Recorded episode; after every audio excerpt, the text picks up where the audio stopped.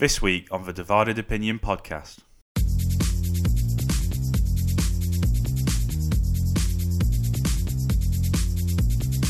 Is your mentality changed now? Are you feeling a little bit more relaxed? Not really, no. Until you see Loftus-Cheek get a run in the team and start showing it regularly in the Premier League, I mean, how can we possibly judge him yet?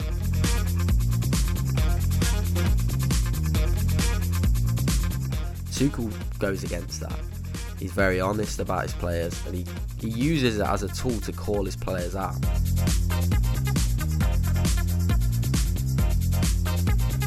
He's done great things for the club and he's sort of revolutionised the way English football can be played. And he's won multiple Premier League titles, but at the end of the day he was bought in to win the Champions League.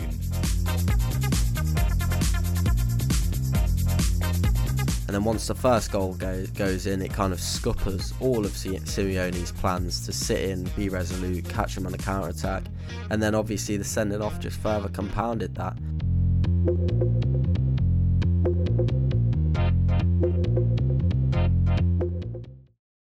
Hello and welcome back to Season 2, Episode 11 of the Divided Opinion podcast. As always, the other half of Divided Opinion joins me, Westy. How are you, mate? Not bad, mate. Not bad. How are you? Yeah, all good. Anything happened for you this week? Not particularly, no. You've got your laptop intact. You've got everything with you. You haven't lost anything this week. No, everything's insured. Everything's at home. Yeah, brilliant. Well, we've had another week of Champions League football to enjoy.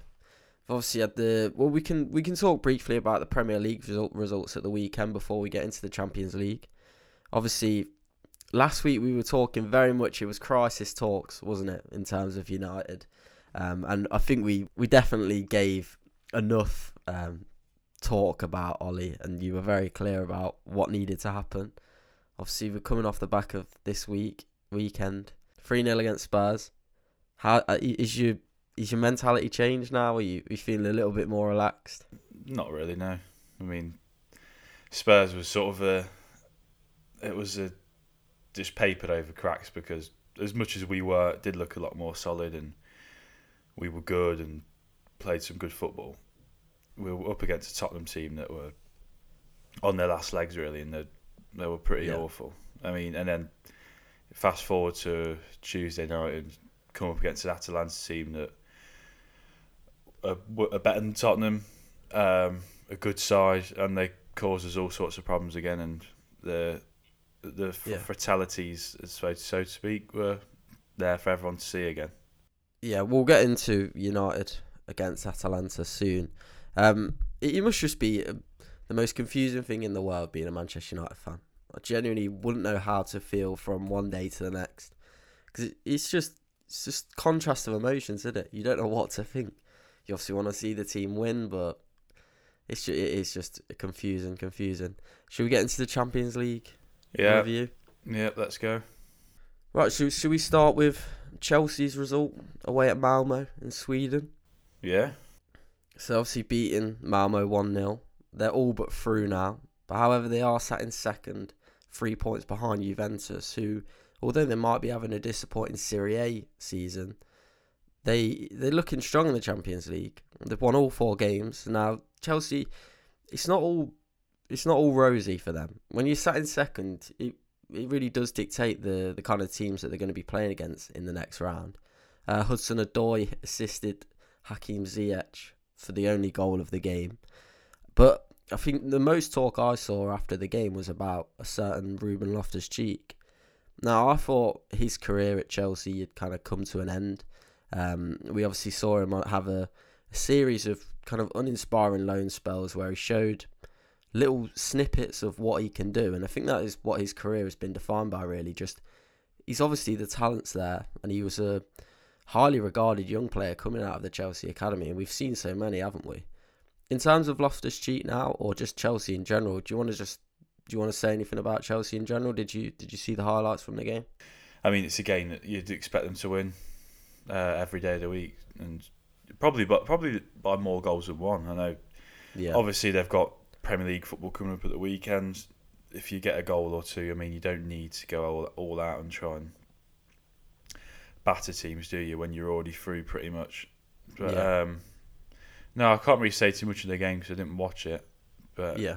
But in terms of coming back to Ruben Loftus-Cheek, yeah, obviously I did. I'm sure you saw there was highlights going around on Twitter of his performance, and you can kind of imagine it really. The kind of midfielder he is and what he's good at is his runs, progressive running is something that he's really really strong at, and it obviously owes to his stature. And I feel like Loftus-Cheek does offer something that none of the other Chelsea midfielders really do. I'm not obviously comparing him to the likes of Kante, Jorginho and Kovacic. Like, I think they're a higher standard and they have been operating at a higher level. But he does offer something different. Where do you see Loftus-Cheek and where do you rank him? Do you think he has a career at Chelsea? I don't know. Like you say, he's got the talent and he always has done. But like there's these highlight reels going around. And I mean, there was no disrespect to them. But at the end of the day, it's against Malmo. You know, when we're still yet to see. He's 25 years of age, so he's coming up to the peak of his career. He hasn't played that many games, obviously. He's been really unfortunate due to injuries and stuff like that. But until you see Loftus-Cheek get a run in the team and start showing it regularly in the Premier League, I mean, how can we possibly judge him yet? I mean, he's still... But one way we can look at it, and is someone you obviously... Thomas Tuchel is so honest about his players, and you see it so often nowadays that managers, they try and deflect the flack coming at their players. They try and deflect it away from them. Tuchel goes against that. He's very honest about his players, and he uses it as a tool to call his players out. And he's come out and basically said about Loftus-Cheek. I can get his quotes up now, actually. So he said about Loftus-Cheek, like he's basically set targets for him. And if he was a player that he didn't see as up to scratch or not someone that was in his plans, I don't think he'd be saying stuff like this. So he wants to dominate opponents. He wants not to just be part of the game, because I think he is too talented to just be part of the group. He needs to use his full potential. That is absolutely key for him. If he does, like in this moment, he can be a big part of the squad. So obviously Tuchel, he's not... Like Loftus-Cheek, I think a lot of us thought, and along with Ross Barkley as well, I think we thought they were out of Chelsea's plans coming into this season. Especially with a manager like Tuchel, it probably looked like it was even harder for a player like Loftus-Cheek to come back. Yeah. Maybe it was because of, obviously, Saúl Ñíguez obviously coming and not been the player that people would have hoped. I think it was a kind of a risky deal, weren't it, anyway? I don't think he wasn't going to be a concrete return. But Loftus-Cheek, obviously, he is quite highly regarded. Is Saúl injured, or is he just doesn't play? Just not very good, I don't think. I think he is one of those players, and you see it with those players that play in La Liga and leagues like that. Some of them come over and they can't adapt to the English game, and then some of them come over and make it look easy. Yeah. I think Saúl Ñíguez is probably the former. Probably falls into the Dani Ceballos camp. Yeah. I just think, though, with Loftus-Cheek, I think he has always shown that he has got the talent. And we talk about it a lot as well, that a player is made by their education and where they've been brought up and where they've learnt their trade. And Chelsea is one of the best academies to do so at. It might not be the best in terms of getting opportunities in the first team, but in terms of an elite environment, I think... I don't know the exact years, but I'm sure that Loftus-Cheek was part of the Chelsea teams that were winning the UEFA Youth Cups and the FA Youth Cups, things like that. Yeah. I just think it's interesting. Because his Chelsea career seems all but gone, but he seems to be coming back now. And I really do think he offers something different to everyone else. And I'd be interested to see. He was obviously used to be seen as like probably more of an attacking midfielder, but played alongside Jorginho in a double pivot in the week. So yeah, no, I think it would be interesting to see. On to another Cobham Academy product, Callum Hudson-Odoi. He put it on a plate for Hakim Ziyech for Chelsea's only goal of the game. Yeah. He's another player. I think, to be fair, we did speak about him in a previous podcast, but have you been impressed with what you've seen from him? Yeah, I mean, he's got all the tools to be a top player, but I just always thought whether he'd need to leave Chelsea to go and show that ability on a regular basis, because I can't, even though he did well on Tuesday, he's played a little bit more as of late. I still can't see him with all the options that Chelsea have got. They've got like Pulisic coming back in now, haven't they, from injury. It's just hard to see where he fits in every week and gets that game time that he needs to really take his game to the next level. So as much as he's a good player, and like you say, he's got everything to be a top player, but just not sure where he fits into Chelsea long term, I don't think. Yeah, obviously another player, the guy he assisted, Hakim Ziyech. Now obviously before he came to this country, I think he was one of those players that was, there was this allure around him, wasn't there? And I was buzzing to see him in the Premier League. I think it's fair to say he's probably taken a while to adapt. I wouldn't say he's not been horrendous. He's popped up with the odd goal, but he's never really staked a claim on that Chelsea team. And when we're talking about players like Hudson-Odoi, there is an opportunity there, because players like Havertz, Ziyech, they are taking a little bit of time to get a consistent output and their productivity going and fit into this system. How have you been disappointed with Ziyech, or did you kind of see this coming? I couldn't say I saw it coming, because we all saw him for Ajax in the Champions League and all the stuff you'd see week in, week out, all these wonder goals he was scoring and all these great performances he was putting against good teams as well, big teams in the Champions League.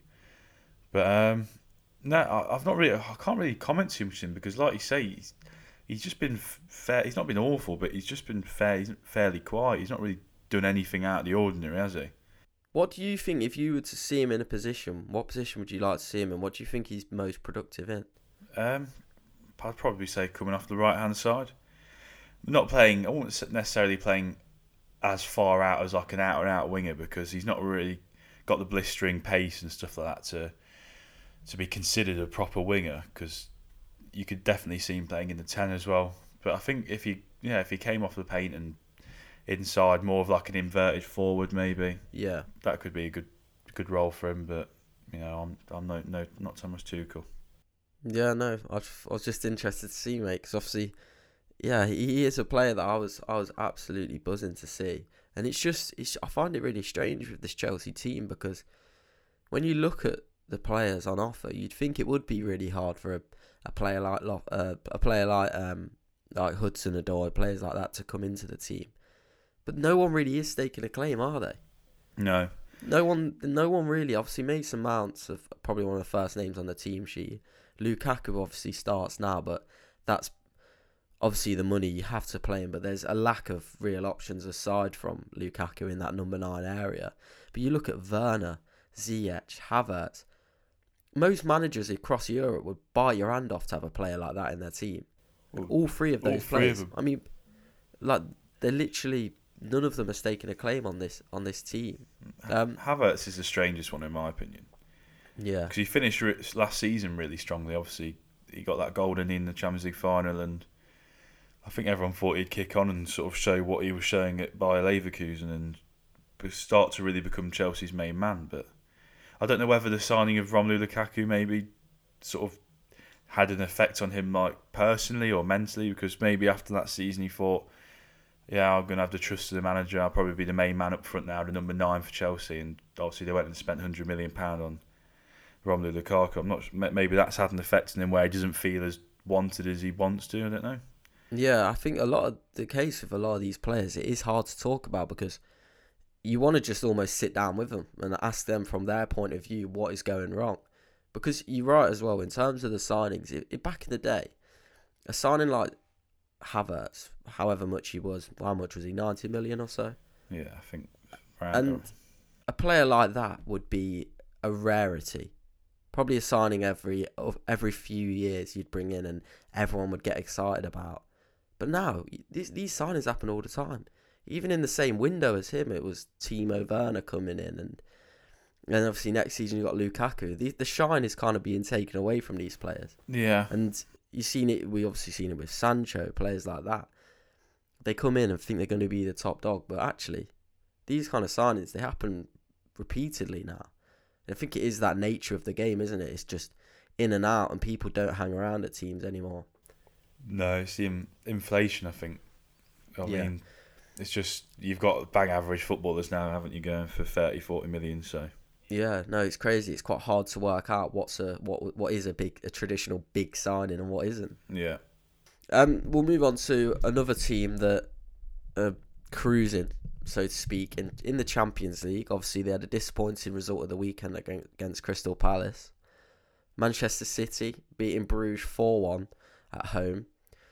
We've spoke about him on the podcast, but Cancelo, 3 assists last night. The guy just continues to revolutionise the right-back position. I think it's almost a disservice to him to say he's a right-back. He seems to play everywhere, centre mid, right wing, right-back. Yeah. Obviously, goals for Sterling, Jesus, Mahrez and Foden. I saw Foden one man of the match. I didn't actually see the game, but I suppose it is good for, just looking from an outsider's perspective, it's good for Pep that he's getting these players scoring. And I think that's why games like this are so important against a team like Bruges. You've got players like Sterling, Mahrez, getting their confidence up. What are you taking from City this season? Do you think they're focusing on the Premier League or they're focusing on Europe? It's quite difficult to see at the minute because we obviously know the issues they have in Europe. The Premier League seems to be, I wouldn't say slipping away from them just yet, but they're not the domineering side they once were, I should say. So what are you taking from Man City this season? It's a difficult one to judge, isn't it, Man City? Because like last season, you got to sort of the end of October, start of November, and I think they were like 13 points off the top. I mean, I think they were sitting around like 11th, and you just never know when they're going to go and flip that switch and go on one of these 15, 20 game winning runs, do you? It's always possible. So they could be 15 points off the top of the table even in January, and you still wouldn't be able to rule them out of winning the title because it's the quality they've got in the side. But it does strike me a little bit as maybe Pep is sort of putting all his eggs in the Champions League basket. I mean, it's the one that's eluded him, and I think it's for him until he goes and takes another job in football or has a break. I can't see him doing that until he gets that Champions League with City, because at the end of the day, he's done great things for the club and he's sort of revolutionised the way English football can be played, and he's won multiple Premier League titles. But at the end of the day, he was bought in to win the Champions League, and if he leaves Manchester without a Champions League trophy, then he wouldn't be a failure by any means, because he's built one of the best Manchester City sides we've ever seen. But there will always be a little bit of a failure, you know what I mean? In his head. Do you think in his head he'd see it as a failure? Yeah, of course, because he's always had that nagging tag as well, as he can't win the Champions League without Messi or Xavi or Iniesta, because he went to Bayern Munich and had all these amazing players and didn't win it. And now he's at City and has had some of the best players, best teams we've seen in modern day football. And I think he was such a big part in what's attracted all these managers in to the Premier League. And I think he will always be seen as one of the early, kind of the first managers to be part of this Super League type thing we are coming to now with the Premier League. And I think he kind of set the benchmark, didn't he, for the likes of Klopp and managers like that to come over and really invest their time in the Premier League. And it's the place to be for managers. At the minute, it's where managers are... It's the place of reckoning for managers, and it's where you really find out where the best managers are. Yeah. So obviously, City. If we look at the state of Group A, which is obviously Man City. So we've got Man City, PSG, Leipzig, and Bruges. At the state at the top of the table, I think it's fair to say the two teams, Man City and PSG, will go through. City are 1 point clear of PSG at the top of Group A. They've obviously got 2 more games to play, one of them being PSG, who they lost to earlier in the group. Obviously, PSG have dropped points, drew against Leipzig last night. They've also got another draw. How important is it to a team that they qualify in first place, do you think? Or do you think that you play whatever's in front of you and you shouldn't be scared of playing the big teams? I do agree, to be fair, that. I mean, everyone wants a favourable run in, and I think I've said it numerous times. You can win a Champions League through not being the best team, but having a little bit of luck with who you get and just styles of play as well. Some teams can suit the Champions League with the way they play and how they set up against different sides, and in their own league it might not work at all, and they might be totally sort of abject and finish mid-table, or not mid-table necessarily, because a team that wins the Champions League isn't going to finish mid-table. But no, I agree with you when you have to play all the best teams. You have to play the best if you're going to win it, and it's only right really. I mean, eventually you're going to come up against a top side in the semi-finals or the final. But also, a lot of teams have won the Champions League through having a bit of luck in their run-ins and just matching up against teams that don't necessarily play well against that style of football. I mean, like Ajax and stuff like that, you saw them. I mean, they had a brilliant young team, loads of good players coming through. And as much as they weren't the best team and they were playing against loads of these European elite teams, just the style of football they played was sort of not something that all these teams in England and Spain were used to come up against. But do you think it could help a team like City, where they seem to struggle to switch it on in the Champions League nights? Do you think it would help them playing against the bigger teams early on before they get to the final? Because I suppose with City right now, they must have had some kind of an inquest into why it just isn't working in Europe. Well, I suppose that's a question for you. Why don't you think it's worked in Europe for Manchester City so far? What would you put it down to? I mean, there's loads of factors it could be, but obviously, like you said, there'll be an inquest and the people inside the club will know reasons why. The players will be able to tell you reasons why they don't think it's worked. But it could simply be down to not having that past experience of winning something like that. I mean, I think that's maybe what, obviously Liverpool weren't really at the level to win the Premier League for much of the last 20, 30 years. But it will still have always been in their head as something that maybe stopped them earlier on winning. You look at that Brendan Rodgers season with Suarez and Sturridge, and you just need to get that first one under the bag before it gives you the confidence of going on and doing it again and knowing how to act and playing football. Just knowing you can do it. Yeah, playing football in the Premier League week in, week out, 38 games spread across a long few months. It's so different, the type of football and the styles you have to play and the way you have to set up and approach each game. You have to deal with things so much differently in the Premier League to knockout football. And I just feel like sometimes with City, it's been built up so much for so many years now, and the pressure every year is, will City win it? They should win it. The team they've got, they're expected to win it. And then it must just get to these knockout games where it's two games literally across a week or two that will define your season. Yeah. And it would just be experience of in-game, how to manage results, how to deal with setbacks, and it's just, like you say, it's just tough. I mean, it's so different in Champions League. Yeah, and I think what you're getting at as well is that each competition kind of requires different traits in a team and different attributes, and obviously the Premier League relies on consistency and being able to, and obviously a massive part of it is the depth of your squad. Whereas the Champions League very much is on the night, and it's not really to do about it. It's not really, obviously you've got to have a level of consistency, but it's just a different kind. And it obviously is fine margins as well. Like sometimes it's just, you're going to get unlucky. City have got unlucky in the past. I mean, we look back at that Spurs semi-final. Yeah, it's just fine margins. Sterling scores in the last minute. Turns out to be, what was it, a handball or offside? Offside, like, yeah. And that was soon after VAR had been introduced. So he's just unlucky. But obviously, I always look as well at, City won the Carabao Cup 4 years in a row. If that's not an example of the fact that each tournament has different requirements, that was basically the depth cup, let's be honest. Yeah. Man City win that trophy because they have the best depth in English football. That's probably, I still stand by the fact that I think that's why they won the league. Through lockdown and when there was the congested fixtures and no fans, I genuinely believe that's the main reason why they won the league, was because of the depth they had. And obviously that's it. They had that depth, so obviously they were right to win the league. But I think that's why we're seeing it not happen in the Champions League, because it is those big nights, and that's what Liverpool have. And we'll get on to Liverpool next. But Liverpool have that feeling. They know they can go and do it. And it's a powerful thing that Jürgen Klopp knows in his head that he hasn't. Well, obviously, Pep's led teams to Champions League glory as well. But, yeah, it's interesting. Obviously, before we move on from Manchester City, from what I've seen, Grealish was disappointing last night.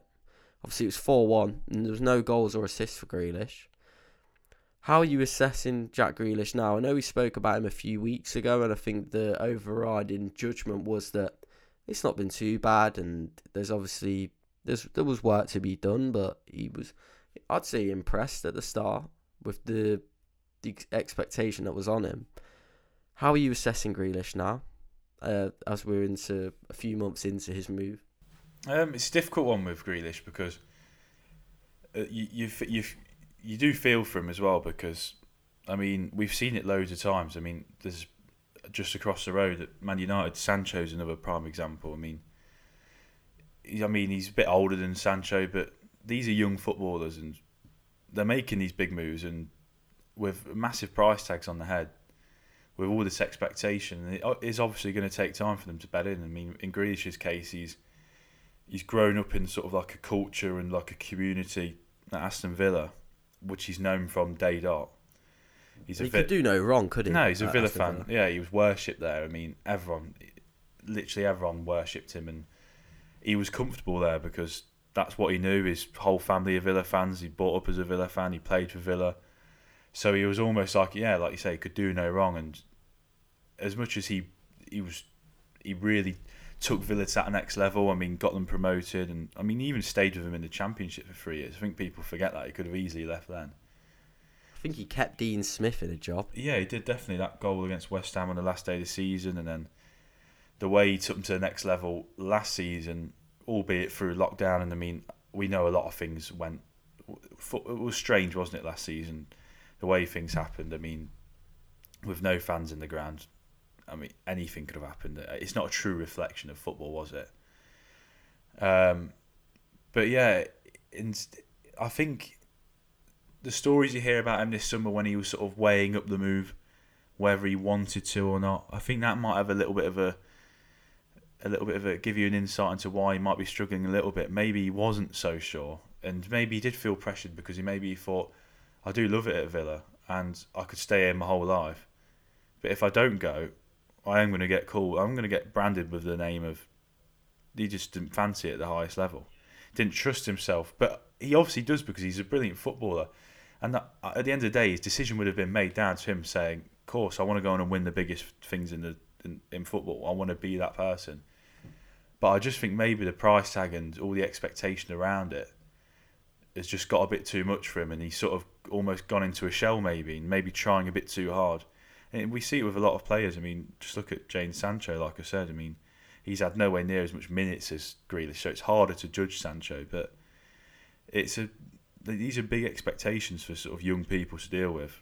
Yeah, I do think, though, with Grealish, it's not a case of... I don't think I've ever watched and thought he's not at the level. No. I think he's just unlocking that full potential. And he was at Aston Villa, and obviously he was always a player that was rough around the edges, unconventional. He didn't know what he was going to do, and that was what made him so dangerous. And he was allowed to do that at Aston Villa. And I'm sure it was very much, Jack, just go out and do what you can, kind of tell him the kind of positions you want him to pick up. But realistically, he kind of had the power over what he was going to do, and no manager could turn around to him and tell him what to do. But obviously he's gone to Man City now, where we know how meticulous Pep is. He'll leave no stone unturned. He's not going to let Grealish just go out there and be Grealish, is he? No. And I think we do see it so often now, where you see these players that go to these big clubs. And I'm just using it as a reference point, and I obviously know that Dan James ain't on the level of Jack Grealish. But Dan James said, didn't he, that when he went to Manchester United, he kind of forgot how to play his game. And he'd find himself just going back and passing the ball rather than taking a player on and doing what these players have become known for and what makes them so dangerous. I think I've seen it with Jadon Sancho. Yeah. When I saw United, obviously at Leicester, Sancho didn't have a bad game. I don't think he put a foot wrong, but he just passes it back every time. Yeah. As an opposition fan, brilliant. Yeah, so maybe it is just the expectation getting to these players. But what do you think about it? Do you think there is a case that the players are going to these bigger teams and letting themselves maybe become too rigid in the way they work? And do you think someone like Grealish and Sancho, whether they'd be best just playing themselves really and just expressing themselves in the way they did at their previous clubs? Yeah, definitely. I mean, there's definitely a case to say that, I mean, these players, especially when they're not signed from another so-called like European giant, so they're coming from, so like Jack Grealish coming from Villa. At the end of the day, like as much as a talented footballer he is, and there's so much expectation on him. Just look at the players that he's playing with now. I mean, he just becomes sort of another number, like another cog in the machine. Yeah, and maybe it's a feeling that they're not used to, because they're used to being the big fish in the small pond and everything being sort of focused on them and everyone get the ball to Jack. That's at Villa. That's what it would have been last season. Everyone get the ball to Jack, see what he can do with it. But now you've got players who are at the same level as you, if not at a high level, and you've got to sort of adapt to your role of being another number in more of a well-rounded machine. A cog in a machine. Exactly, yeah. I mean, Pep, you know, like you said about Pep, he likes all of his players knowing every single aspect of the game. Like, he's got a freakish nature when it comes to attention to detail. And he'll be asking Grealish to do things that he would never have been asked to do before in his footballing career. Even just little things like angles and weight of pass. And I think I remember Carl Walker talking about it on Sky Sports, saying that Guardiola chucks up his arms and chucks away the cones in training and gets angry when his fullbacks make passes any longer than 15 yards. He likes everything to be all condensed into triangles and all be 5 yard, 10 yard sort of short passes to bring people into play and bring the opposition in. So Grealish will have to adapt to more of a training regime where it's much more focused on the tactics and structure, and it's probably what's happened to Sancho as well. I mean, I'm not saying Solskjaer's got the tactical nous of Pep Guardiola by any means, but I think with Sancho, it's just so, like you said earlier, it's just so hard to judge, isn't it? When he's barely played. Yeah. Like it's so hard. He's a player like him. At least Grealish has been given the opportunity to get to know his teammates and get to know the role he's going to play. But with Sancho, it doesn't look like there was a role for him. No. I mean, it's a really strange signing, and obviously it was a good signing, and he's a good player, but it just doesn't seem clear. But it is interesting though. I think that when you think about it, Grealish throughout his career, and I'm not saying it was Aston Villa, it was hardly Chorley Town, but there wouldn't have been as anywhere near as much direction in terms of what he was doing. And even if you look at England, I'm sure there was a case a lot of time throughout his career was kind of just go out and do you, Jack. Go out and play your game and influence the game. And managers would have understood that going off Jack Grealish's personality, and obviously we only know so much and we can only speculate, but he does seem like the kind of guy that if he was given too much direction, it could dilute his ability. And it was that rawness, wasn't it, that really made him the player he was. Yeah. And it's just whether maybe Pep and Grealish, it's a bit of trial and error. It's trying to work out what's best for everyone and what is the best way to get the best out of Grealish and get him best involved in this Man City team. But you're right, it'll be completely foreign to anything he's experienced before. And I think it's a long-term signing, isn't it? And it's far from, like, I think he's looked at the level. I think it made sense, the move to Man City. I think he suits their style of play. And like I said, if they can just get it working and work out the best way for Grealish to work, and Pep, he's a clever man. He'll understand that not every player is the same. You don't treat every player the same, and you don't ask the same of every player. Each player is different, it's circumstantial, and I think a lot of these managers now, that's what they're so good at. It's proactive, it's circumstantial management, and they change for different players. I think, I know, it's a tough one, isn't it? The expectations are obviously ridiculously high, but from my personal point of view, I think it will come good with Grealish. I think he has been good. And I think also it's important to say that Man City aren't necessarily a team that relies on one player. If you look at some teams, you've obviously got Liverpool with Mo Salah getting the majority of the goal contributions. Ronaldo at United obviously goes without saying. But Manchester City, really, if you look back on times gone by, some of the players they've had, it was never really reliant on one player, was it? No. Maybe Aguero at one point, but not really. They very much are a team that everyone chips in, don't they? Yeah, very much so. So, like we said, it's a part of a cog in a machine, and I think it's just going to take a bit of getting used to for everyone involved, really. So we'll move on now to Atalanta versus Manchester United. Obviously, 2-2. Firstly, Wes, what did you take from the game?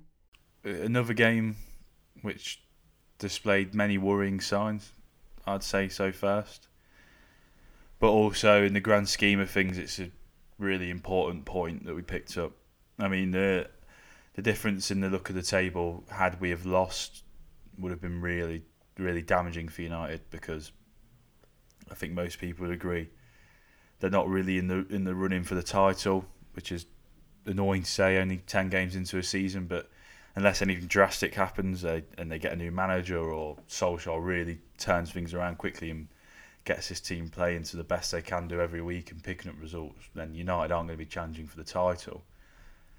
So if we'd lost that game, we'd have gone into Villarreal away in the next one. With a defeat, would have knocked us out of the Champions League, which would have been catastrophic for our season, because we would be without another season without a chance of winning a major trophy. I'm not saying we're going to win the Champions League, that we're far from the favourites, but as long as you're in there still, you've got a chance of winning it. But it is a case again. I mean, obviously, a lot can be said. Like, people could say they're relying on one man, Ronaldo, to get them out of sticky situations every week. Yeah. But then you sort of have to flip it and say, well, that's what you sign these players for, to provide these big moments. And yes, in the bigger picture, the rest of the team should be playing and performing at a lot higher level, and Ronaldo is bailing them out, there's no doubt about it. But it's just, hopefully, if these sort of games that we can get through by just one man and his individual brilliance, I'll put Bruno into that category as well, because I think him and Ronaldo are really starting to link up well now. But if he can carry on doing this until we get our act together as a team, it's not the worst thing in the world. I mean, we're papering over a lot of cracks at the moment, and I still think Ollie's probably coming to the end of his time. I think the game on Saturday against City will have a massive impact. But then again, I do also think the game on Tuesday did show that these players still are fighting for Ollie, and they do want to play for him. Yeah. And you cannot deny the sort of the fighting spirit that United have showed all season when they're facing adversity and they're behind, they always do manage to scrape it back and get a result out of somewhere, don't they? But do you not look at it, and I know it is tough, and I watching from an outsider's, I wouldn't know how to approach it as a United fan. Even as a rival fan, I don't know whether I'd be Ollie out or whether I'd be Ollie in, because one week you feel like he's got to go, and then it's all that kind of conflicting emotions of you want United to win, but by getting these results, it really is just delaying the inevitable. I just wonder how long. I mean, Ronaldo is superhuman, and I would never doubt what Ronaldo could do, and he keeps pushing the bar and setting it higher. But can he do this forever? For the rest of it, for the whole season? When you look at it, I think it's all about ambition. It's about end goal. you watch these games and you might get those individual nights of enjoyment, and it's brilliant when you come back from behind and you get those games. But when you look at the bigger picture, are United going to win the Champions League? No, probably not. No. Like there's with Ronaldo in your team, you'd be silly to say there isn't a chance. But really, like taking away the fact that you're a fan, you surely don't believe that United are going to win the Champions League. No, I don't. You're not going to win the Premier League. So really, it comes to the question of like, what are we doing? Are you a team? Obviously, certain teams, they live for those moments. They live for those games. Winning a trophy is not even in. They're not even comprehending it. But if you're Manchester United, are you one of those teams that live for those little moments, or are you building for something bigger? Which obviously you are. It's a really tough one because obviously if you're a United fan, brilliant, Ronaldo's giving you these moments, so maybe that is all you can live for right now. Yeah. That's a sad reality, isn't it? Yeah. Yeah, it is. Yeah, you're right. And I suppose, yeah, like you say, you have to weigh up. I mean, we're not going to win the Premier League. Very unlikely we're not going to win the Champions League, unless, I mean, we're talking about luck and fine margins and run-ins you can get. There's a small chance that if they click into gear in a different competition, their style may suit the Champions League. Still a lot of teams that are way further ahead in terms of, well, just in terms of ability and development structure. There's a handful of teams in the Champions League that are better than United. But it's that fact of weigh up the pros and cons now. Is there point in persisting with this? I mean, it's not sustainable. And like you say, Ronaldo, will he do it all season? He'll score goals all season, but there also will be games where Ronaldo won't score. And I think if we've looked back at results from United's games this season, the games that Ronaldo hasn't scored, Villa at home in the league, Everton at home in the league, these games that he's not scored in, we've not got any points in them. So well, it's just, yeah. And although he seems like Superman, and like he probably is the closest thing to Superman on this earth, he isn't. He isn't.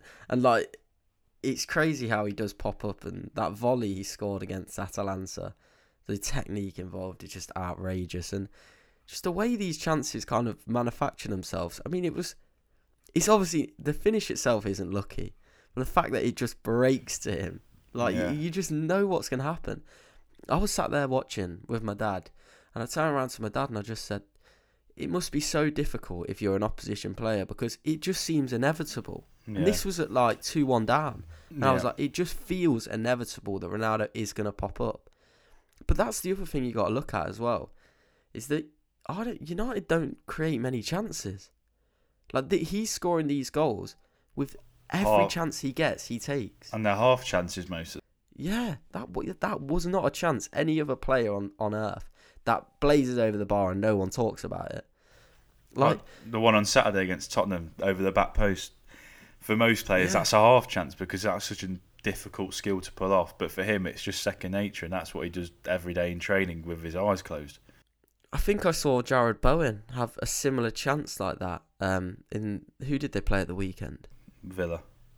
So yeah, in the Villa game at the weekend, Jared Bowen, a very respectable player, very good player, having a brilliant season. I think the ball came over to him, and I can't quite remember. He either went for it and he missed wildly, or he didn't even attempt it at all. And he just is. I mean, you've got to enjoy it. At the end of the day, what I would say is that regardless of the end goal and regardless of what's going on, Ronaldo's back at Manchester United and he's scoring goals. He's celebrating to Old Trafford, and you've got to enjoy it, haven't you? Like, yeah. You have to enjoy it. You'd be silly not to, because in a few years, regardless if you've won any trophies or not, you're going to look back on this time and think, wow. I mean, yeah. How many years have we spoke about it, and how many times has it been rumoured that he'd go back to United and we'd think, it'll never happen. And this is me, I'm not a United fan, but it's just incredible to watch, and I'm enjoying it as an outsider. And for me, it just frustrates me, because Manchester United, you want to see back at the top. As much as as a Leicester fan, they are kind of a rival now, and we have kind of built this, we tend to have good games against each other. And it is competitive, but you want to. I prefer United to Chelsea's, Man City's, teams like that. Like, you want teams that are built upon heritage and history, and doing it the right way, but it just isn't working. Now, if we look at, obviously, the defensive side of things, probably two aspects. Well, there were three kind of contrasting emotions, really. You obviously had Eric Bailly was inspired, played out of this world against Atalanta, was everywhere. Those kind of last-ditch blocks. I think there's probably no one better in world football on his day. And then you look next to him, and you've got Harry Maguire, in my opinion, looked lost. And I know going back to Leicester, I know you kind of think that I might have some kind of agenda against Harry Maguire, but I think he is a good player on his day, but I think at the minute he does look lost. I don't know if he lacks direction or if he's lost confidence. I think he lacks leadership. And then we have a look at another aspect before I bring you in on it. Obviously, Raphael Varane getting injured. It really was a kind of a tale of three emotions for United that night. How do you assess the centre-back situation? Do you want to start off with Eric Bailly? What did you think of him from the game? Really, I was really surprised, actually. I mean, we've seen these glimpses of Eric Bailly for years at United where, obviously, he doesn't play a lot. He is always injured.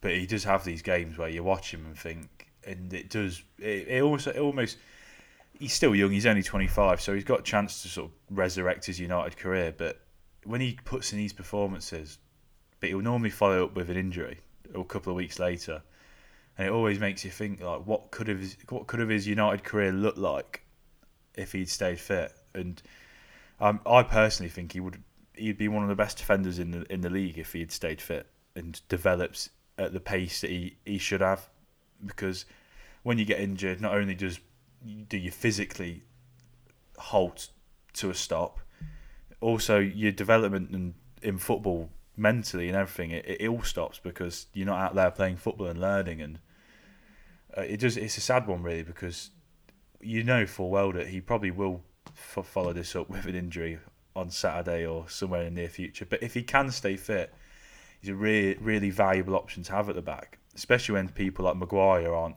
at the races at the moment. I mean, providing Varane was fit, there's an argument to say that Bailly and Varane would be the most trusted partnership at the moment. And maybe that's what needs to happen with Maguire. Maybe, obviously, they can't at the moment, but now Varane's injured, they can't really take him out of the firing line. But maybe he does need a couple of weeks on the sidelines where just to reflect on his own performances, just give himself a bit of a break, to be honest, because it seems like he can't catch a break at the moment. I mean, obviously, we all know he's not 100% fit, and it's sort of had a tail-on effect. But some of the mistakes he's making at the moment are not physical mistakes where they're brought on by an injury. I mean, it's just everything. He just seems mentally off it, distracted, and it's a stark difference to what the play that we saw at the Euros, because he was fantastic for England at the Euros when he came back from that injury. But this season, it's just gone the opposite direction for him, and he'll probably turn it around, but. What does it say, though, to his teammates? What does it say to Harry Maguire if he is dropped? As the captain of the team. Well, you could argue that it'd say that it'd show the rest of the team that Solskjaer's got a bit of a backbone and can make these big calls. I mean, I'd never want to see someone. I always think with bad performances and bad form, usually the best way to deal with it is to continuously play them and then play through the bad form, and you'll come out the other side of it a better player. But at the moment, I think on Maguire's case, I think maybe he does need, obviously the international break's coming up, so maybe he sees how he fares against City, but it's a dangerous one because his form and the way he's playing and the lack of awareness and the slow reactiveness of him at the moment, against a team like City, it could get pretty ugly. I mean, some of the players they've got, sort of Mahrez, Grealish, Jesus, De Bruyne. He's got to step up on Saturday, or there will be questions asked, because like he did against Liverpool, he got exposed really badly against Liverpool. It does feel like, and I thought the Liverpool game would have been it, but it really does feel like that day of reckoning is coming. And I'm really concerned about Manchester City for Manchester United.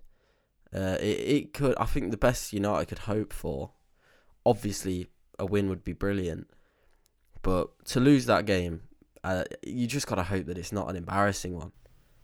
Yeah. Do you know what I mean? Obviously, you go into the game wanted to win. You've got the talent to do so. And it sounds absolutely criminal to be speaking like that. About this team that United have got. Yeah, it seems criminal to be thinking, oh, they'd be good, be lucky to just get away with it.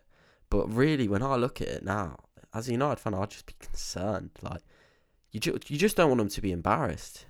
No. But then a part of me would think, let's get this guy out of this job. Like, but it's so difficult. It's so difficult. Before we move on from United, because we have obviously covered a lot of it before. Actually, yeah, do you want to speak about Varane getting injured? How much of a miss is he going to be? Yeah, massive miss. I mean, he's transformed the defence when he's played this season. Obviously, we've not kept any sort of number of clean sheets. I mean, he's always, even when he's been involved, we've conceded maybe one. But it normally stays at one. And I think you can just tell by, I think the Tottenham game on Saturday, although Spurs were extremely toothless up front and there wasn't a lot for the United defenders to actually deal with, he just sort of, if anything, rather than quality, instills like a confidence and a calmness around the rest of his defenders. And I think Harry Maguire looked so much better on Saturday, and then you see what he looks like when Varane's pulled out of the team, and it just seems like panic sets in, or no one really knows their role. Varane just seems like that leader, like the leader. I mean, Maguire's the captain, and I'm not one of these people that are going to start piling into him saying he should be stripped of the captaincy, because I do think he's a good player and he's probably a half-decent leader, but Raphael Varane's a proper, experienced pro who's won everything. And when he talks, everyone else will listen. Yeah, I like as well that Varane's got an air of just leading by example, and he's calm. And I like captains like that. They're the kind of captains I prefer. Not these ones that overcompensate and just shout for shouting's sake. You want a player that's going to lead by example, speak when it's needed, not all the time. And yeah, I think it's tough on, isn't it, really? Because I think Maguire was the best man for the captaincy at the time when he was appointed.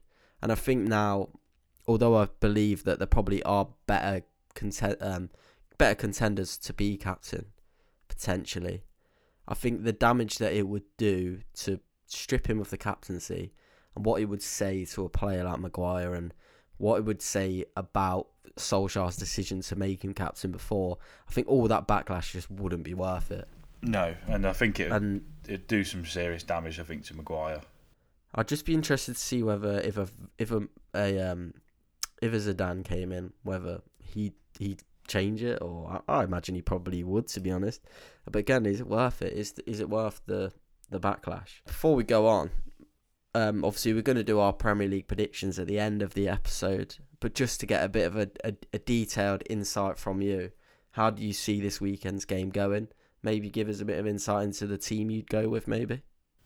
I think the safest option for United, from United's point of view, would be the 3-5-2, but obviously it makes it a bit more difficult when Varane's injured. I mean, I could probably see him maybe playing with a back three of by Maguire and Shaw, possibly. And then probably going with maybe Tellez on the left wing-back and Wan-Bissaka. It's one take you could go for. I think McTominay and Fred are sort of nailed on to play. I mean, there's not even point in even discussing whether people like Donny van de Beek will get a chance. I mean, he did okay when he came on, but will he be trusted in the game against Manchester City? Definitely not. I think the forward line probably picks itself. I can't really see Sancho getting a start at the moment. Ronaldo, Rashford would probably play. Greenwood I could probably see going from the start. Do you think that worries me that that's now the norm, Greenwood and Rashford? I mean, it's not worked the last couple of weeks now. Yeah, well, it's just they just against a team like City, do you not want someone that's going to work back? As mad as it sounds, and he's managed to get mentioned twice now in this podcast, but someone like Dan James would offer so much more balance to your team. In terms of just working back, you can't have... Obviously, if you've got the 3-5-2, maybe that means that they don't have to work back as much. Possibly. But then how are you going to fit all them in the team? Well, actually, if you're playing the 3-5-2 now... Yeah, I think you played about 12 players there. Yeah, I just want to chuck them all on. What is it, like a 3-5? No, actually... 2-1 or something. I was speaking in the sense I started off with a 3-5-2 and then I sort of slipped in back into the usual formation. I could see Solskjaer going with the same approach against as he did against Tottenham. Ronaldo and Cavani up front would probably be where I think he'll go with just the experience, and I think you've got Cavani. I mean, he tracks back like a work. He probably does the job of someone like Mason Greenwood that wouldn't do, and Rashford, and he does. Considering his age as well, I think it's phenomenal the amount of hard work he still puts in. It's just a shame he can't play every week, isn't it, with Cavani? Yeah, but it's a good option to have, isn't it, back up to Ronaldo, I'd suppose. Yeah, but, it's still a good option, but imagine if he was 5 years younger. Yeah, well, imagine if Ronaldo was 5 years younger. But Ronaldo's still doing it, isn't he? Yeah. Week in, week out. But in terms of how I see the game going, I think it could... United have to sort of revert back to, even whether it's reluctantly or not, I don't know whether Solskjaer was trying to sort of save face a bit against Liverpool by almost showing people that United could go toe-to-toe with someone like Liverpool at their own game, and obviously they can't, and it failed massively against Liverpool. And he can't do that against City. I mean, I don't think City are as in-your-face and sort of full throttle as Liverpool. So I don't think even if they did try and play them at their own game, it would come off as bad as that. But I think United just have to go with the defensive sort of sit in and just hit them on the counter attack, because it's the only ways we've beaten these big teams over the past few years is by playing that sort of resolute, just hold what you have and then try and hit them and get a half chance here and there and get a goal. And obviously, like I say, when you've got these players with pace going forward, like Rashford, and then you've got them putting the ball on maybe half chances for Ronaldo, you've always got a chance of scoring goals and winning the game.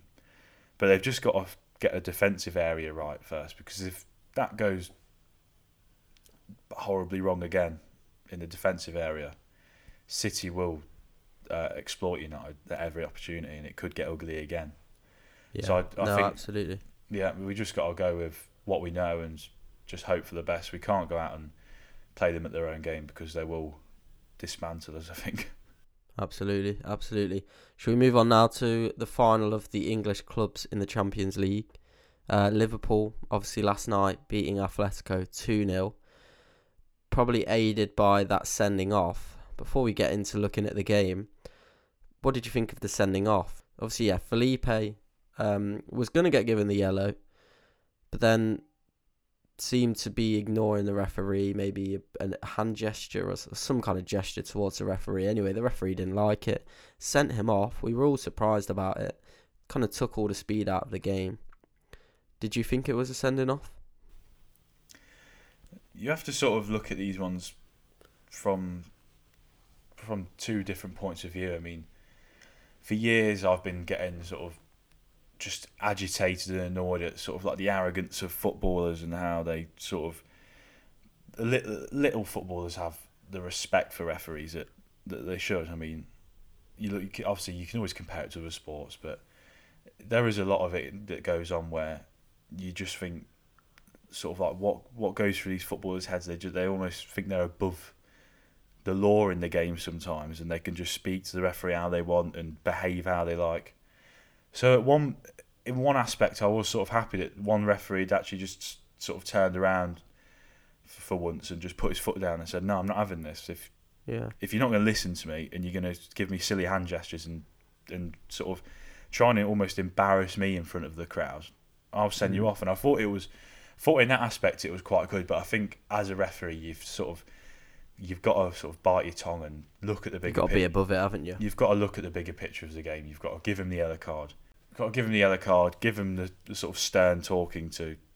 Tell him it's his last chance even. And then if he does it again, or commits another foul, or gives you another bit of lip, I mean, you can send him off. You've got every excuse, but I think you've got to take the game into his mind and think what it will do to affect this game. And in the first half, it was only going to end in one way, especially with Liverpool 2 goals up. It did completely ruin the game, and it was sort of a non-event from there in, wasn't it? Yeah. And it very much was a performance synonymous with Liverpool, really, wasn't it? Started off fast, and Atletico just couldn't get out of their half.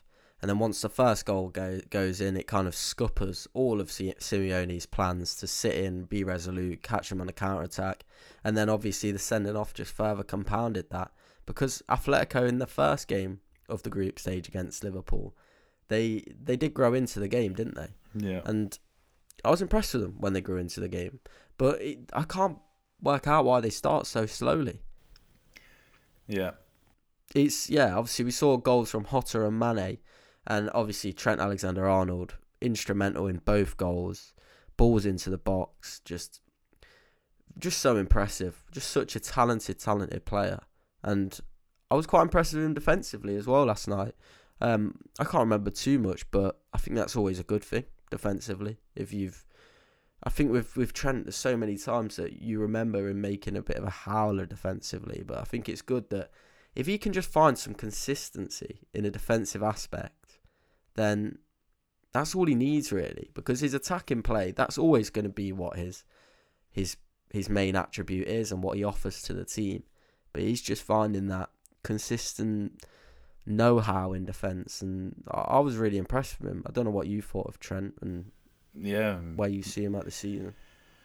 Well, yeah, I think I agree. I think he looks like he sort of studied that part of his game a lot more, and I mean he's always got a lot of slack for it, but he looks like he's sort of shoring up in it, doesn't he? He's getting better. I mean, he's not perfect, but I mean there's not many players in the world that are perfect at everything. But he's definitely improving on that side. This season, you're seeing a lot less of the little clips you see over Twitter and stuff of him getting sort of twisted inside and out. And he seems to just be a lot more resolute. And maybe that's from the return of someone like Virgil van Dijk, is sort of giving him that confidence to. Yeah.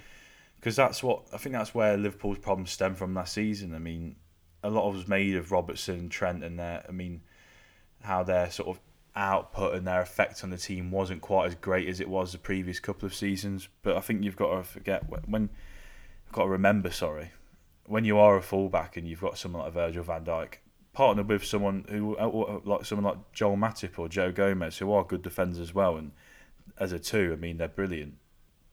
But it gives you that confidence to know that you can sort of maraud forward and affect the game how you want to, and sort of worry less about defensive parts of your game.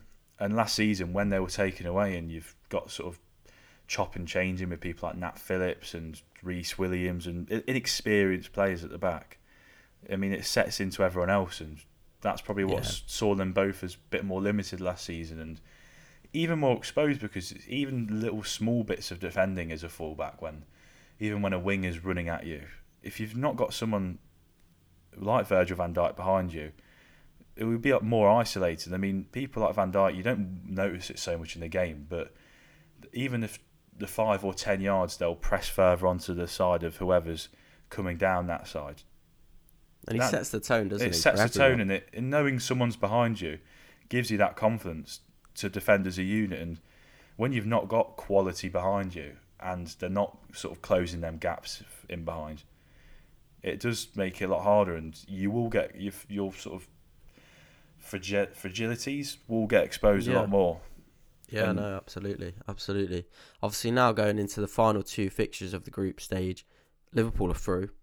I think they've won the group. I think that it's mathematically impossible for the other teams to catch them. Obviously, that is huge for Klopp, being able to rest players in the next two fixtures. It's something that he never shies away from doing. We see it in the Carabao Cup, etc., so often. Yeah, that is huge, isn't it, for Liverpool? Yeah, I think you've got to just hold your hands up. I mean, that was a group of death at the start of the tournament.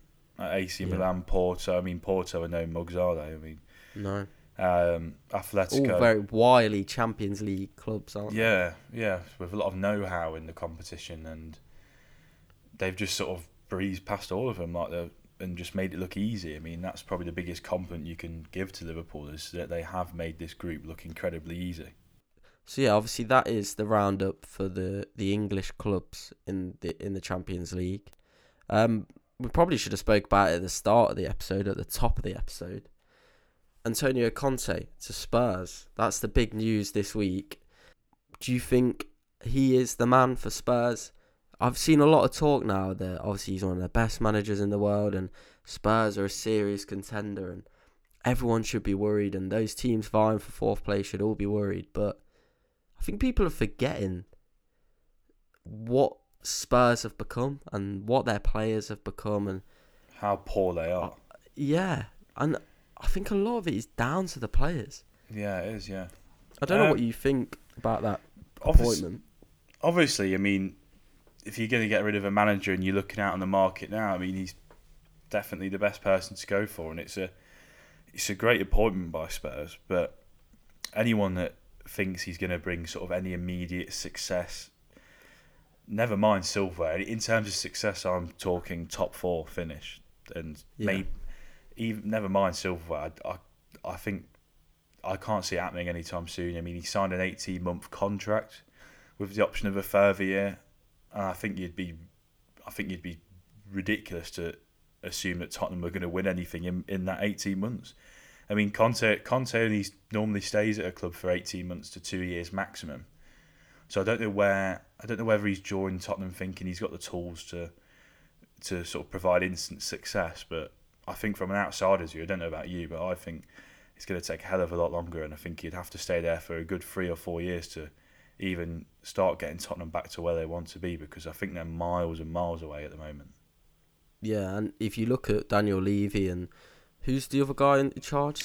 Fabio Patrici. Patrici. No. Yeah, so you see their kind of method to what they do, and if you look at the last few managers they've had, obviously Pochettino was a long-term plan, and he achieved. Obviously, he never had that silverware, but he did achieve a lot at Spurs, and he was that long-term plan. And then they obviously went for Jose Mourinho, who was always seen as more of a quick fix, and you expect him to come in and have success overnight. And then that hasn't really worked. And then they've gone back to Nuno, who obviously I think was more of a long-term plan again. And now they've sided with Antonio Conte. But I just think, like you just said, I think when you look at their team and the time it's going to take to rebuild this squad, and I think a lot of it is just rebuilding a mentality. Yeah. A lot of them now, these players, they're just... It's a broken mentality. It's almost an inferiority complex where they feel like losers. I mean, Harry Kane, the guy can do no more the last few seasons. He's offered so much and he almost just carries that team on his back, but there's nothing to show for it. And they've become, I know there's that whole Spurs, the bottlers and what have you, but you can't really argue with it, can you? They bottle it at every opportunity, and you know that Daniel Levy isn't going to give Antonio Conte exactly what he wants. It's not going to be free spending. I heard that he's put down some 200 odd million wish list of players that he wants. It's just not going to happen, is it? Never. Unless Spurs are going to seriously change the way they work, which I find incredibly unlikely. I just can't see it working. Or I can't see it working in the short term anyway. Unless Conte has changed the way he works and wants to stay there for a long-term future, I just cannot see it working. No. And I think people get caught up in all this, the different narratives that the media are trying to paint, and now Spurs are a serious contender. I'll see it. I'll believe it when I see it. Do you know what I mean? I need to see it to believe it. And I just think this... I've been so disappointed with Spurs over the years, and when push comes to shove, they always seem to capitulate. They implode. They turn on each other. I think for Spurs, I think Spurs fans just want a little bit of optimism, don't they? Yeah, definitely. And I understand that as a football fan, that's what you live for. You cling on to little glimpses of optimism. In terms of kind of players that should be worried, or who do you kind of see coming back into the fray now? Do you think? I know obviously we've seen another narrative the media continuously try and pull out and draw out, is this Dele Alli situation and whether how he can get back to what he was. But it's been so long now. I can't remember Dele Alli being that good. Like, obviously he was outrageous, but I can't remember that. It was so long ago now. No. Do you think Dele Alli, this could be the manager that can get him back to where he was? No, I don't, because I don't see where he fits into his system, to be honest. I mean, if he can't fit into the system that Nuno was playing or the latter years of Poch or Mourinho, in this 3-5-2, which is a very rigid and robust system, I don't see where he fits in. I honestly don't. And also, you've got to understand that Conte is a manager that will make you run all day. I think Ashley Young said it in, so you just run. You have to be the fittest team in the league, and everything is so sort of high intensity and just relentless when it comes to your fitness side of the game. And I think what Dele Alli's problems stem from has probably been mostly down to probably his attitude over the past few years, and maybe got a little bit too ahead of himself, and he doesn't really want to put in the extra work. So if he's not been willing to do that for the previous 2 or 3 managers, can you really see him sort of taking on board this sort of stupidly sort of like freakishly fitness-based regime? And can you see Conte taking any flack from Ali or any kind of not being 100%? No, I'm sure Conte said, didn't he, when he was Chelsea manager, if a player didn't want to put in 100%, he'd just prefer to kill him. I mean, he's not good. Him and Dele Alli, I cannot see working at all. No. I mean, Dele Alli, I just don't think he's got it in him to go that extra yard. But he's had the kind of conscientious and nice manager like Nuno and Poch, and obviously it worked at the start with Poch, but then that fizzled out. It didn't work with Nuno. He's had the manager like Mourinho, who's not going to take any kind of nonsense, and he's very cut and dry and has a lot of expectations of his players. That didn't work. You just really wonder, don't you? I just think that he took his eye off the ball, and I think at this level and at the level he was operating at, you can't do that. And I think he's now just been trying to claw it back. And if it doesn't come naturally to you as well, it being a hard working, and I'm not saying Dele Alli's like lazy or anything like that, but at this top level, you have to be incredibly hard working. You have to put in that extra mile. And if it doesn't come naturally to you, it's hard to instill in yourself. Yeah. I think that's what Dele Alli's struggling with. And there is always a lot of talk as well. And it gets on my nerves, to be honest, because I don't think he's not done anything to deserve the kind of talk that he gets, like recently anyway. It does come to a point. He was world class when he first broke out. I thought he was going to be England's answer to someone like Paul Pogba. I loved Dele Alli. I thought he was an absolutely outstanding player. But it gets to a point, doesn't it, where you have to just draw a line. I mean, you feel like you're almost wasting breath talking about him. And that sounds incredibly harsh, but I just think it is where we've got to. Obviously, before we end the episode, we'll talk about Conte more in another episode, once we start to see his tactics and what he's trying to instill at Spurs. But before we finish and before we go on to our Premier League predictions for the week, Newcastle, it's just broke today that they're in talks with Eddie Howe.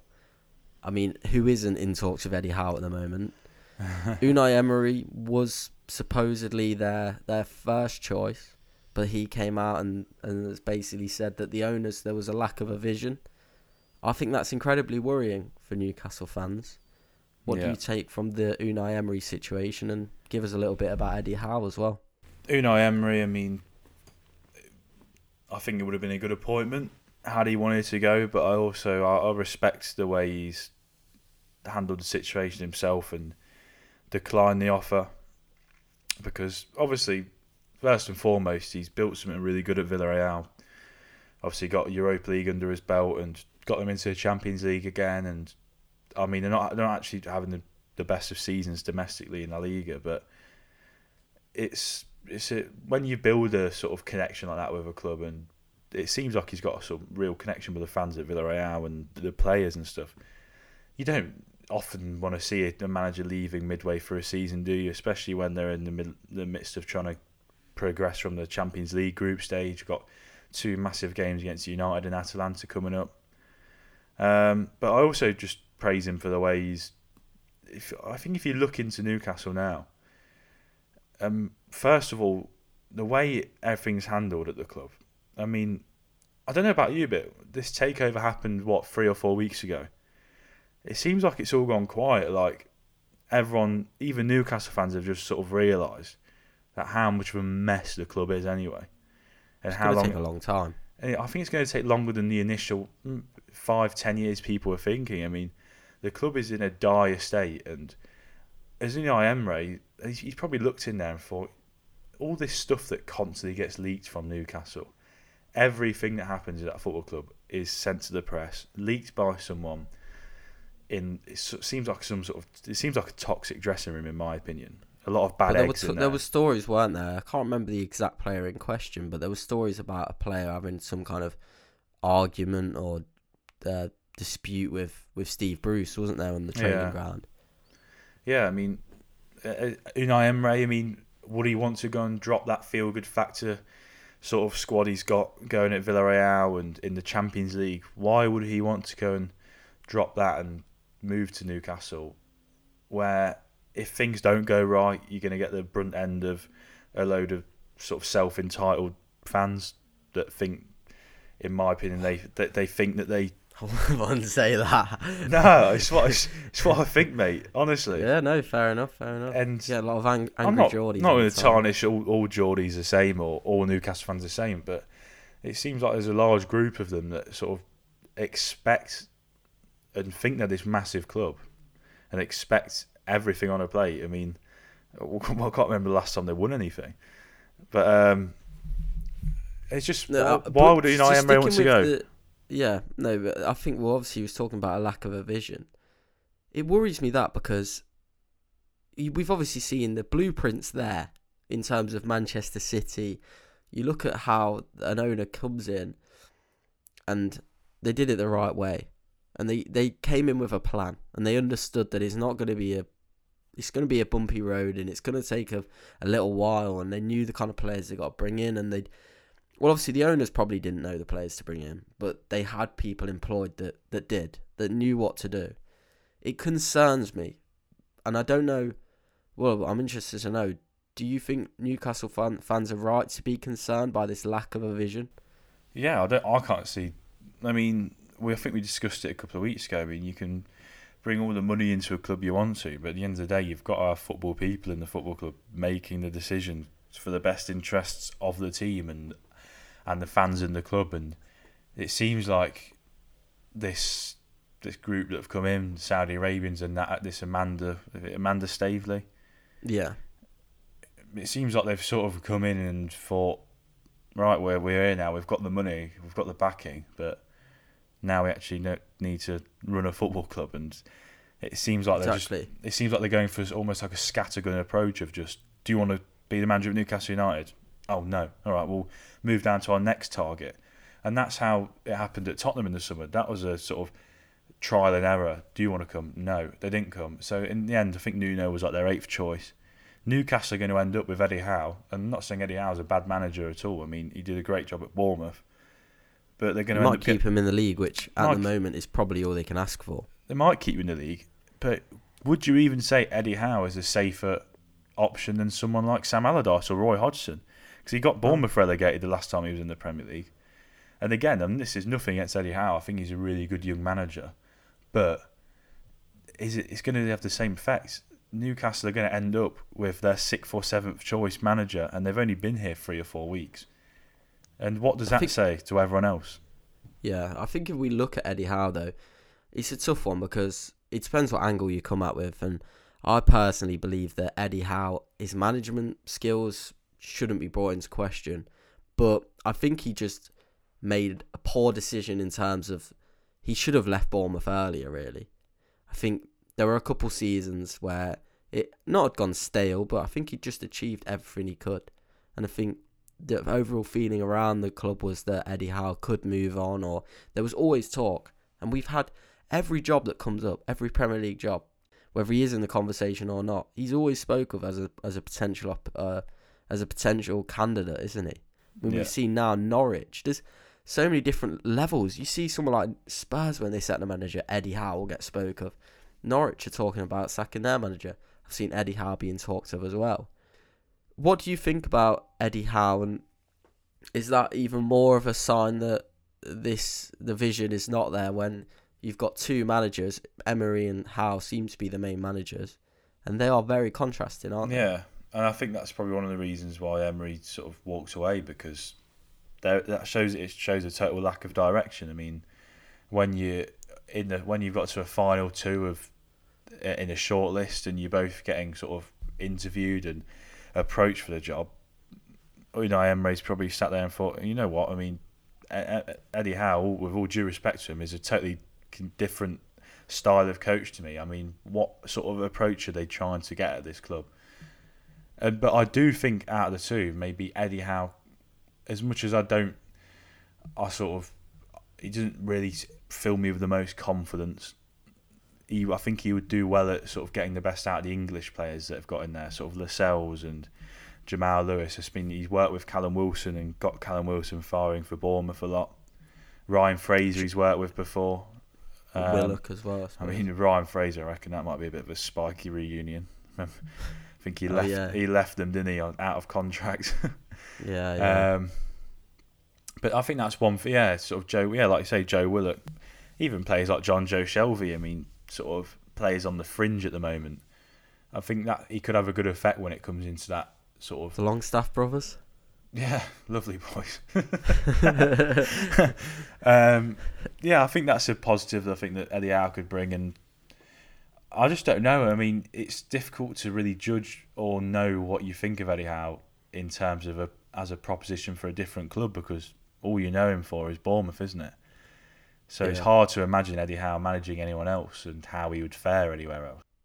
I think as well, if you are Emery or Eddie Howe, it's kind of irrelevant the amount of money they've got now, because you could end up being like the fall guy. Do you know what I mean? The stepping stone. I don't know what they've set out as their targets in January. I don't know if they are going to spend a lot of money. You don't really see it too often, do you? But if you're Emery or if you're Eddie Howe, I think you have to go there with knowledge and concrete evidence that they are going to back you straight away. Yeah. Because you could end up... I mean, Unai Emery's had a great management career. To go to Newcastle now in the precarious situation they are in, I mean, you'd have to only believe that they would stay if they went down. But you could end up being the guy that just taints or is just remembered for the starting off the Newcastle, whatever they're going to go on to achieve, and being the one that fails ultimately. And if they don't, because if you go into there, if you're Eddie Howe, I don't care what manager you are, if you go into that Newcastle side now with no backing, you're screwed really, aren't you? Yeah.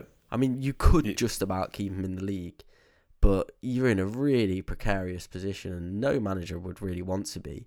And even like if you look at Eddie Howe, he's at a crucial point in his management career. Yeah. He's not... His reputation isn't in the bin, or there's certainly stuff to build upon, and people do still remember the good work he did at Bournemouth. But his next job's massive. If it goes wrong at his next job, because it could go really wrong at Newcastle as well.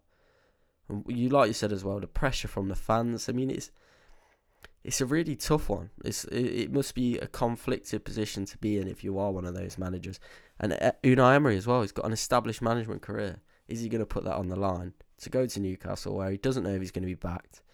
And at the end of the day, he's taken over a relegation standard team. So now we're going to go through our predictions from last week's Premier League fixtures and update you guys on the table as it stands and give you the predictions for next weekend's. So last week I got a total of 8 incorrect games, but then I got 2 that were bang on, which kind of saved me. So I got 4 points overall. I got Newcastle, Chelsea, bang on, 3-0 to Chelsea. And I also got Norwich versus Leeds, 2-1 to Leeds. If you look at some of my results from last week, obviously there was some really unpredictable results. Liverpool drawing to Brighton. Palace, I had City to beat Palace, obviously, and Palace won that. Obviously I had Leicester to beat Arsenal as well, I got that wrong. What points were you on from last week? I've got 6 this last week. Leicester versus Arsenal, I went for 2-2. Didn't get anything there. I got a point for Burnley Brentford. Got a correct result there. Nothing in the Liverpool Brighton game. Nothing for City Palace. I went for 3-1 Chelsea. So just narrowly missed out on a correct score. Got 1 point there. Nothing in the Watford Saints game. I went for 2-1 United, got a point there. Nothing for Norwich versus Leeds. I opted for a draw. I went for a 1-0 West Ham win, so I've got a point there. But I've got a correct score on the Monday Night Football. I went for 2-1 to Wolves over Everton. It's a good shout. So what was the total of your points? 6. So 6. So what are you on now overall? I will be on 22. Wow, so it's all changed. I'm on 21 now with my 4 points. So it's 22-21 to Westy. Should we move on to our predictions for this week? Yeah. So you kick us off, mate. So the Friday night game, Southampton Villa. I've gone for a 2-1 Villa away win. I've gone for a 1-1 in that one. Right. So the early kick-off, the Manchester derby, I've gone for a 1-1 draw. Optimistic. I've gone for 3-0 to Manchester City. Nice. Brentford, Norwich, I've gone for a 2-0 Brentford win at home. I've gone for a 2-1 Brentford win. Optimistic to think Norwich will score. They scored against Wolves, mate. Chelsea, Burnley, Stamford Bridge. Not Leeds, I mean, not Wolves. I've gone 3-1 to Chelsea against Burnley. I've gone 4-0 to Chelsea. Palace Wolves, I've gone for a 2-2 draw. I've gone for 2-1 to Wolves. Away win for Wolves. I've gone for a 2-0 home win for Brighton against Newcastle. I've gone for 1-1 in that one. I've gone for a 3-0 Arsenal win against Watford. I've gone for a 2-0 Arsenal win against Watford. Antonio Conte's first Premier League game, I've predicted a 1-1 draw at Goodison Park between them and Everton. I've gone for a draw as well, 2-2. Nice. Then we go on to Leeds versus Leicester. I've gone for a 3-1 Leicester win at Ellen Road. Yeah, I've gone for a 2-0 Leicester win. And then we've got West Ham versus, who are they playing? Because Liverpool. West Ham Liverpool, I've gone for a 2-2 draw. Wow, I've gone for a 3-1 win to Liverpool in that one. It's interesting. It's interesting how close we are now. We're a fair few game weeks in. Disappointing for me last week, but I'm always happy when you get a little correct score. It is always nice. Well, so yeah, there is this episode. A bit of a bumper episode for you guys. We ended up going over this week talking about the Champions League games. I always enjoy doing a Champions League review. Have you enjoyed today's episode, Westy? Yeah, thoroughly enjoyed it. Yeah, well, yeah, thank you for joining me, mate. Thank you for your insight. I hope you guys have enjoyed the episode. If you could do us a favour, follow the podcast, subscribe to the podcast. You'll get notified when a new episode's out. Yeah, I hope you guys have enjoyed the episode. Follow us at Divided Opinion on Instagram if you want to see daily content, articles, match reports, things like that. Yeah, thanks for joining me, Westy, mate, and we'll see you guys soon.